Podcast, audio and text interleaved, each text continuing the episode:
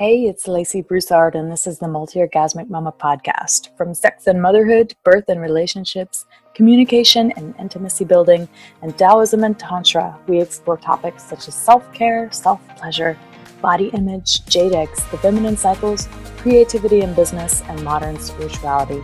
The Multi Orgasmic Mama is a place to come for true stories and transformational advice on how to be a mama and a multi orgasmic woman, too. Hey, Brianna, how are you doing today? I'm doing well. Thanks for having me. I'm so excited to have you on to talk to us all about sex education and how we can help our kids learn about sex and all sorts of juicy topics I know all the mamas are going to want to hear today. So, I want you to go ahead and start just by telling us a little bit about yourself, who you're working with, what you're doing, what you're offering to the world, all the amazing value. Let's hear it.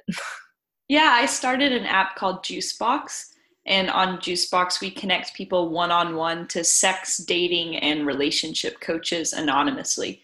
So these are people that are professionals and they're vetted, they're counselors and coaches. They can help you with anything from uh, female orgasm coaching to sex after birth, um, being intimate with your uh, spouse, maybe after being married for a long time, or like kids disrupting your schedule, like all of those issues that a lot of couples have, or if you just feel like you need to, you know, reignite some passion in your life, our coaches can help you with those topics. Also, erectile issues, performance anxiety, uh, arguments. So, th- this is what our um, coaches help people with and it's all anonymous and you can chat back and forth with the coach as much as you want in the app and the coach always gets back to you within 24 hours and we also supplement that coaching with these guides and exercises that are interactive and you can go through them on your own and it pairs well with the coaching and the app's completely free to download and there's free features where people can ask one-off questions and share stories from other users and um, reply and read those. So there's still lots of stuff for free. And then the coaching, we're actually able to offer you all a five day free trial. And then it's only $24 a week, which is way, way cheaper than often a 150 or $200 per hour rate.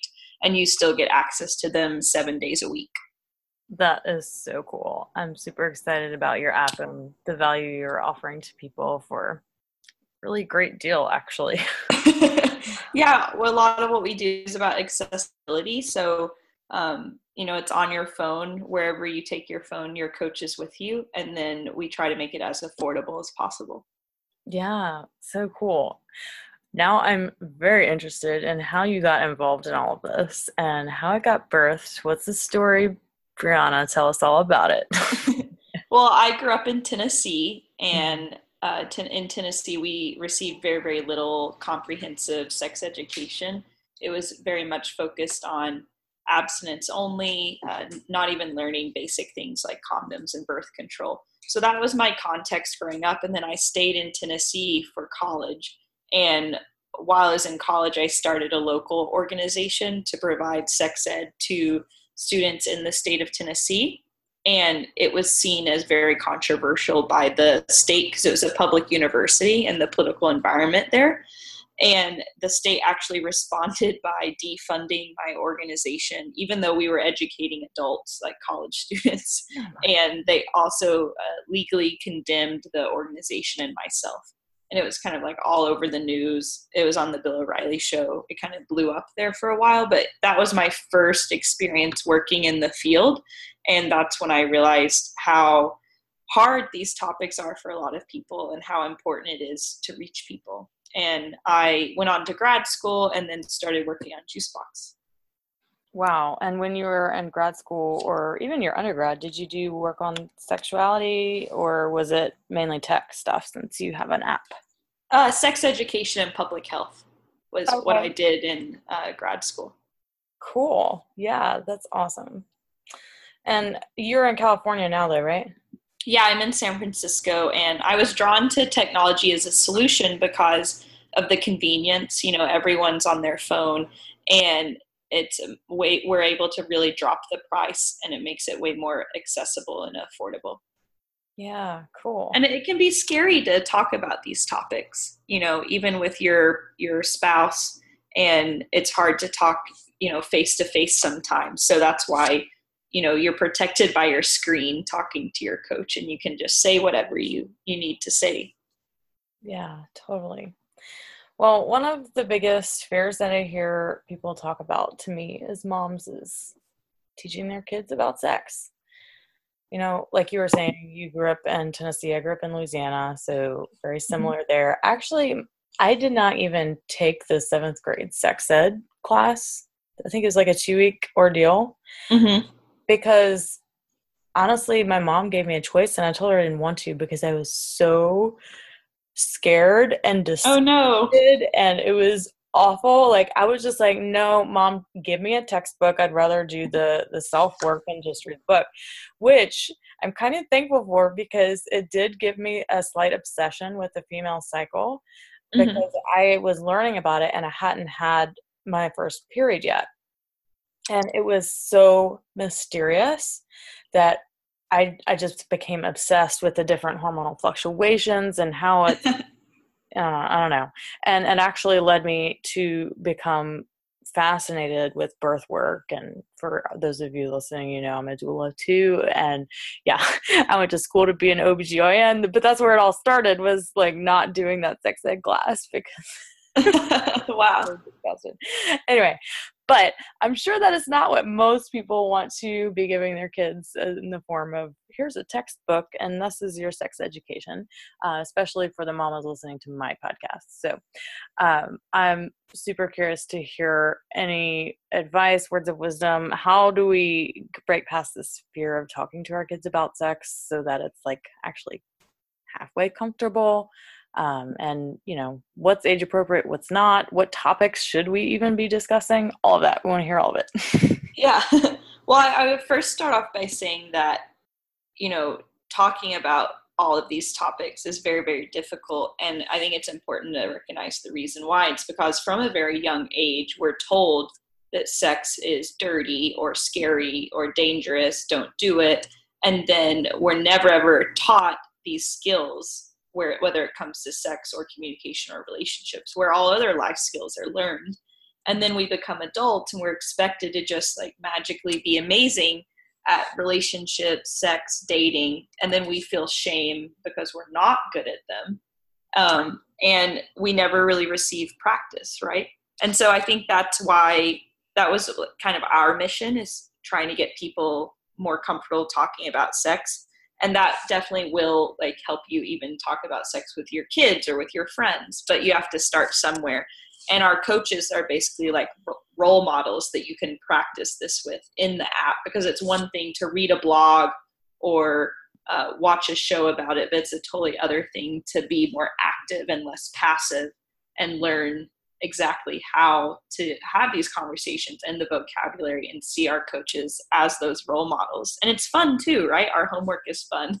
Yeah. it's different from, you know, you hiring a personal trainer and, and they tell you, you know, that homework's not not necessarily as fun as our homework, right? so, oh, totally. Um, but when it comes to your kids, I think the most one important thing is that you have to have these conversations much earlier than I think a lot of people think they do. Um, like you said, your sex education happened in seventh grade. I had some in eighth grade.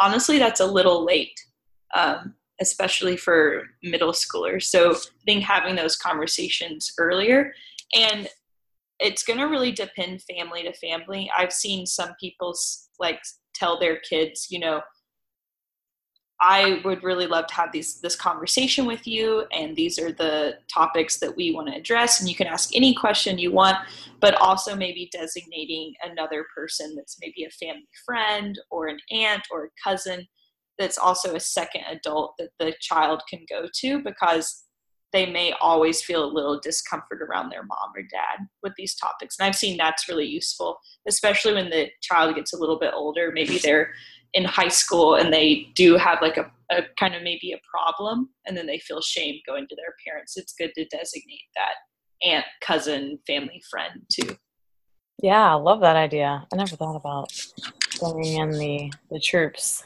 Yeah.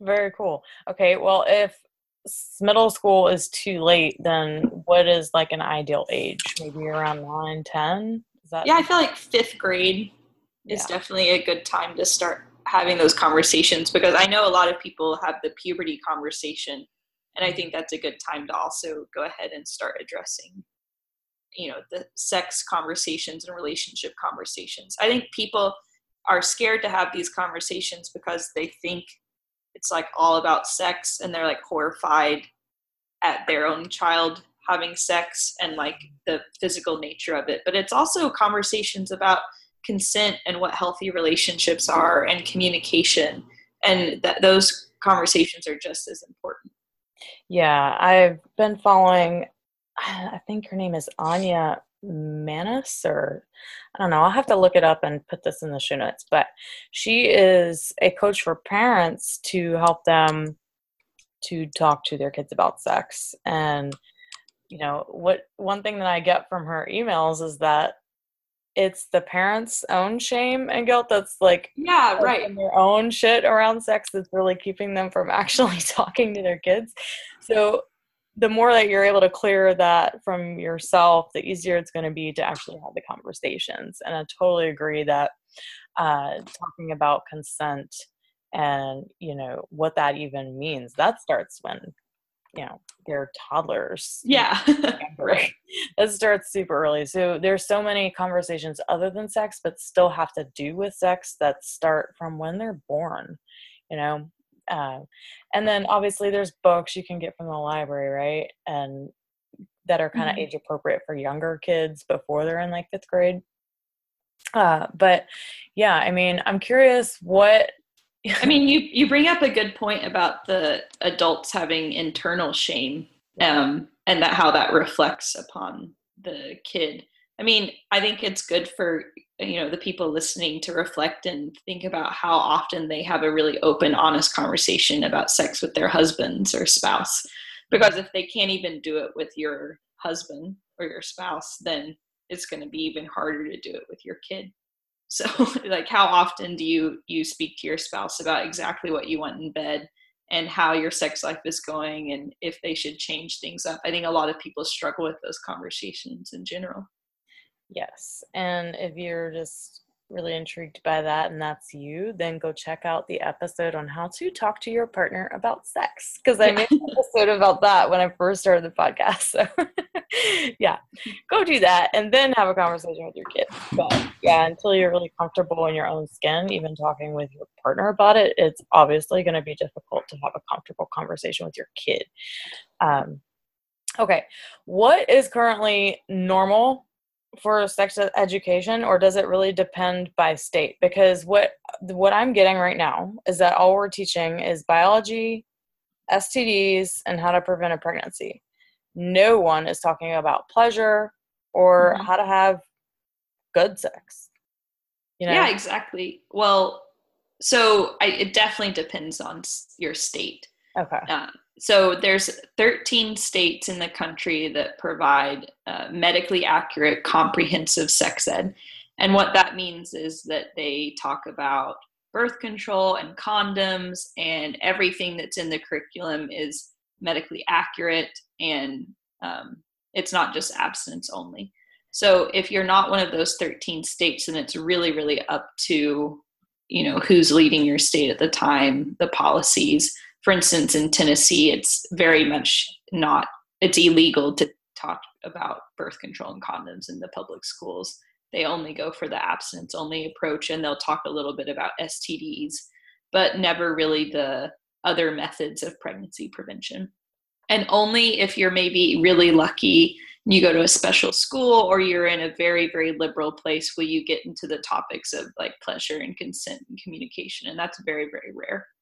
Good Lord. all right. So, all of you parents listening in, do you now see how important it is to talk to your kids about sex? Because look at all that they're not getting.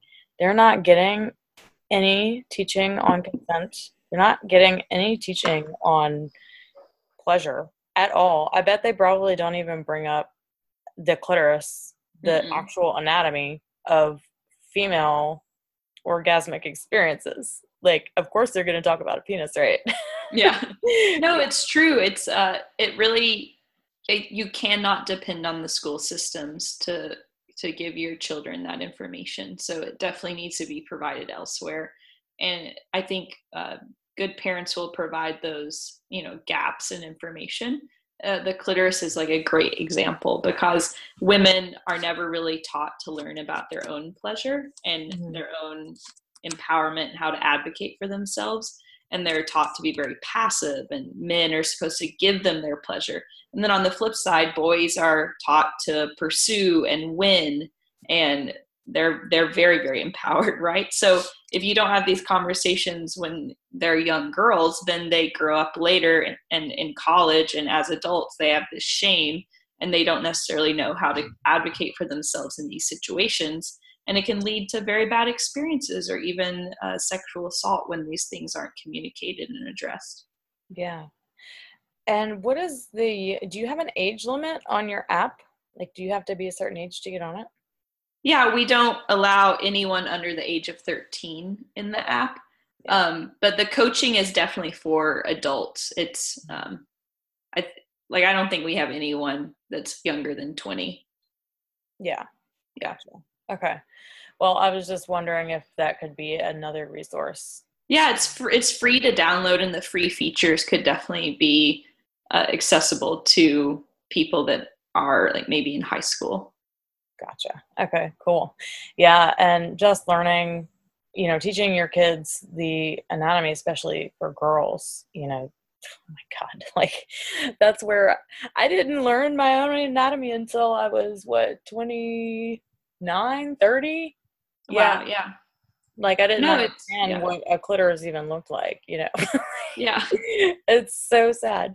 So don't leave your girls hanging. Tell them, show them, print up a picture. If you don't know yourself, then you need to get educated and then let your girls know, you know, what it's all about down there because it sucks to go through life completely clueless about what's even going to bring you pleasure as a woman. Because, like you're saying, boys, you know, we teach them to go for their pleasure and girls like are left with no idea what even brings them pleasure. Mm-hmm. exactly. Okay. And what can parents do to really bring up and start these conversations? This is one that i have a 10 year old going into fifth grade and of course they know all of the anatomy. I mean they're going to be the ones teaching everybody else about everything. But i haven't had like mm, I've had the masturbation talks, but I haven't had the actual like they know what sex is, you know, penis inside vagina, that's heterosexual sex. I've you know, I've told them that not everybody's like that. You know, some people like boys some boys like penises too, some girls like vaginas mm-hmm. too, you know. So they understand the physical act, but I haven't had any of those pleasure conversations yet. Like you know, if they do turn out to be heterosexual, like how what am I gonna say to them? Do you have any suggestions or ideas about how to talk to them about I don't know, about their actual first sexual experiences? Like how can we prepare them for that? Well, I know I have a I have a cousin who's nine and uh, I'm really close to them and I've been hearing about how those conversations have been dealt with and i've kind of like the designated like non-parental person that yeah, gotcha. has been told to chat with them. But i think it's important to explain I, I think some kids are are confused as to why people would have sex and i think some people are really focused on oh it's to have babies. And i think that's like the worst answer because how often in your life do you have sex to have a baby like it's like very small amount, you know. Like you, you have sex way more often because it feels good. Yeah. Yeah, and I think we need to be really honest with our kids about that. But then, I mean, also explain that it is um, a big decision to become sexually active and how there are things to be aware of and, and, there can be consequences and you know it's good to for your first time to be with someone you trust and you know all of those conversations i think about the emotional aspect and the communication aspect and you got to pair it w- with the pleasure conversation you can't really separate the two yeah that's great Yeah. I had um, my 18 year old stepdaughter. She, I asked her, what did we leave out that, you know, you wish mm-hmm. we would have told you about earlier? Because she had been mm-hmm. in my life since she was 12. And she said that she didn't know what oral sex meant. She had no clue uh-huh. what it meant. Um, it was like, oh, okay, so make sure my boys know what oral sex means. yeah. right. okay, the rest of them I need to make sure they know this. But yeah, maybe asking, you know, your friends like what what one thing wish do you wish you would have known about, you know? Like Yeah, that's a good thought. I mean, also framing sex as uh, multiple there's multiple types of sex. I think it mm-hmm. becomes problematic when you say, "Oh, sex means a penis enters a vagina," because right. there are all other different types of sexual activity, and uh, girls shouldn't feel pressure to like jump to that activity and also explain that that activity is not always the most pleasurable for women and a lot of women don't orgasm via that and i think these are, this is all information that i feel like young girls should just know and it's not something you should have to like discover on your own through trial and error the first couple years you're sexually active. Yeah wouldn't that be so helpful? Yeah right. Wouldn't it have cut all the crap? Oh my god. Yeah, it would have definitely been easier. And, you know, from the little bit of sexual science that I got going through college, um, girls don't really reach a sexual you know time where they really burst until they're like in their mid 20s am i right on that like around 25 do you mean like become more sexually active is that what you're well i guess like maybe in the context I heard it in is that most girls haven't experienced an orgasm until they're around 25 or over. Oh yeah, a lot of women definitely experience their first orgasm way later than when yeah. young men do. Right. And, and I think it's just because of lack of knowledge. Exactly. Yeah. yeah, and we clear up the anatomy piece to make sure they understand the anatomy and where the source of female pleasure comes from. Like that's so sad when I heard that you know most women aren't experiencing their first orgasm until they're over 25 like i think it was like 80% or something ridiculously high wow oh my god that is insane yeah yeah i mean a lot of what we do on juicebox uh, addresses the orgasm gap too because um, your listeners may already know but for straight women only around 65% of them orgasm regularly where when you compare that to men, it's over 95%. So there's a huge gap there, and that type of gender inequity is just as important as the other gender inequity conversations we have. And so even for your listeners, if you're not orgasming regularly with your your partner, you you definitely deserve better. and you know, we provide a lot of orgasm coaching on Juicebox. Yeah, that's definitely one of my specialties. you know, hence the multi orgasmic mama. Mm-hmm. Yeah. Awesome. Cool. Okay. And now let's talk about this one thing that's obviously probably everyone's thinking, wondering if I'm going to address it, but porn. Um, what do we do about that? you know, it's like yeah. inevitable that our children are going to see porn. Like I've accepted that. I've accepted that once they get smartphones, it's there's not shit I can do, right?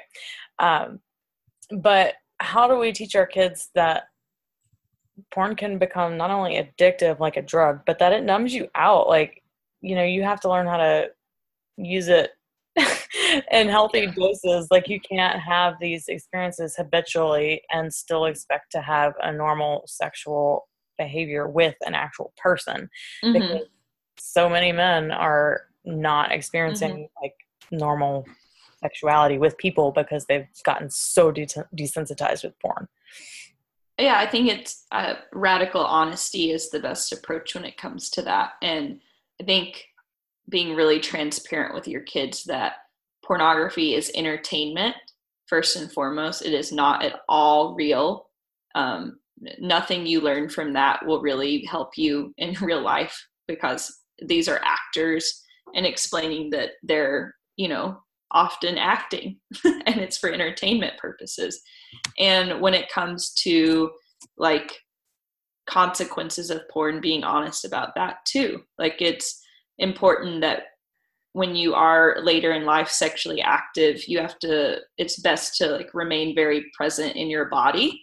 And if you become very accustomed to only being aroused via porn or via very specific type of porn porn then later when you're with uh, your partner you're going to perhaps experience performance anxiety or issues with um, you know there's even erectile issue dysfunction has like been uh, going up in young men, and a lot of people think it might be because of our access to pornography. So I think just being honest about all of this, just like we would be honest about dangers and consequences of other activities that people engage in. I mean, we prep people for we prep people a lot for like driving a car and and getting a driver's license and all of the consequences and rules and skills i mean sex and relationships should be addressed similarly. Um, so i think being honest that porn isn't necessarily bad it's for entertainment it's not for education and it shouldn't be something that becomes like a, a, routine and a huge part of your life. It should be something that you figure out what's best for you as far as like frequency and access because it can hurt your um, ability to you know enjoy sex later in life. But i think it is different for every person. That's why i'm not i'm not going to say something like oh you should only watch porn once a week or something because i think it's very very different for each person. Yeah and i've often heard you know from all my tantra training and sex coaching that if for women anyhow if you're using a vibrator more than 50% of the time then it can really desensitize you a lot and make it harder to orgasm. So I'm wondering like is it the same for porn like if you watch porn 50% of the time you know and then actually and then not like I don't know. Like, I, w- I guess I would love to see some science on this. You know what I mean? Yeah. You can I mean, advise your children on like actual proof. Like, look, you want to have good, healthy, actual experiences with other human beings, then you know maybe you shouldn't do this more than half the time. you know, yeah. I, I mean, I think, yeah. First, there definitely needs to be more research on sex and sexuality. Unfortunately, there's very little funding mm-hmm. on sexual pleasure and especially women's sexuality. Yeah. Uh, we've really dropped the ball there. I mean, we haven't done a lot of research with sexual pleasure since like the 70s, unfortunately. Yeah. And um, with what you're saying, I think people need to understand that when we say desensitize, it doesn't mean like it's it's not ruining nerve damage or anything right. like that. But it's more it's it's more what you become accustomed to. Mm-hmm. And it's always easy to break those over time. Like it's not like it becomes um, a biological mechanism that you've desensitized your nerves from using a vibrator too much or anything like that. It's more like, oh, I became accustomed to porn or I became accustomed to this sensation. And so I think it's just like, oh, I can only orgasm in this position or I can only orgasm lying on my back. Like these are all things you can unlearn. Mm-hmm. Um, and it's more about your mindset. Yeah, and I work with so many people that that's what we're doing. We're unwinding that I can only do it this way. Mm-hmm. Or it only works if he does this but i can't do it on my own but i can if he doesn't you know like all of these these little things and it's like yeah it actually does take time and it takes practice to you know build new neuronal pathways in your brain to actually be able mm-hmm. to learn how to orgasm in other ways but yeah if you're accustomed to doing it one way your brain knows it can do it. So of course it's easy, you know, but you have to it's like building a new muscle. It's like mm-hmm. working out a new muscle, you know, anything new that you're trying. So if you if you can only orgasm to porn, for example, like it might take some time, but eventually you will learn how to orgasm in another way if you're working on it and like not using the porn as much, you know, it just takes some time. So yeah, I think that's really important to note too. It's not like yeah you're ruining your cells or your brain. Yeah. yeah. It's not like you can't repair it. right.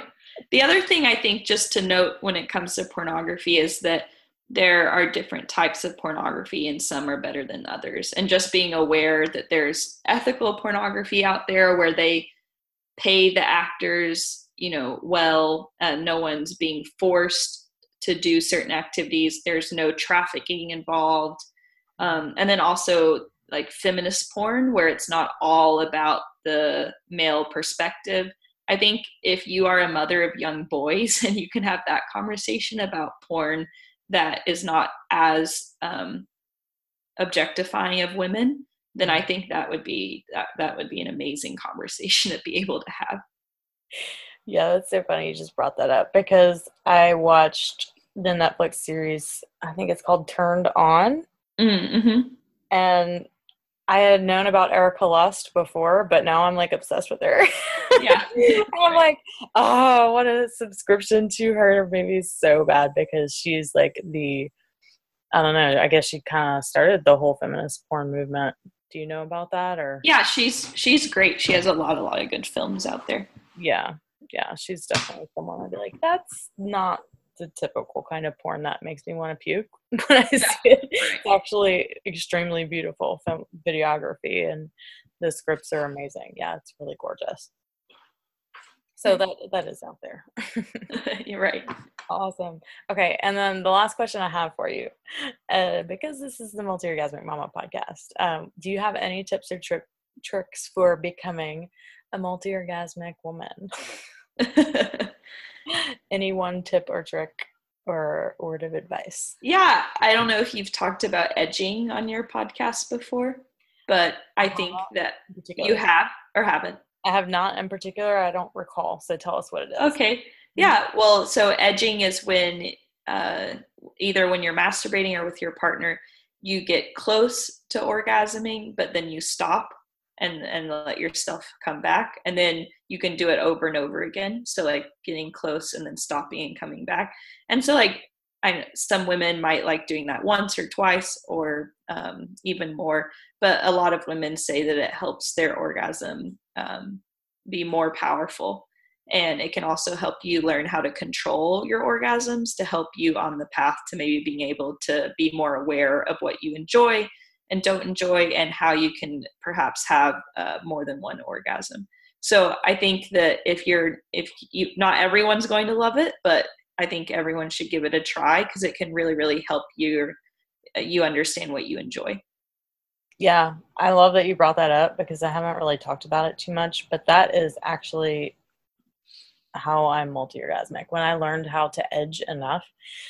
And you know my sexual partners would be like, "Why are you? Why do you stop? Why do you stop?" I'm like, "Because I'm building it up." Uh-huh. right. like get to a certain point and then back off, and then just uh-huh. give me a minute, and then I'm gonna, you know, do more, and then back off, and then it. But it leads to me being able to have however many orgasms I want to have. You know, mm-hmm.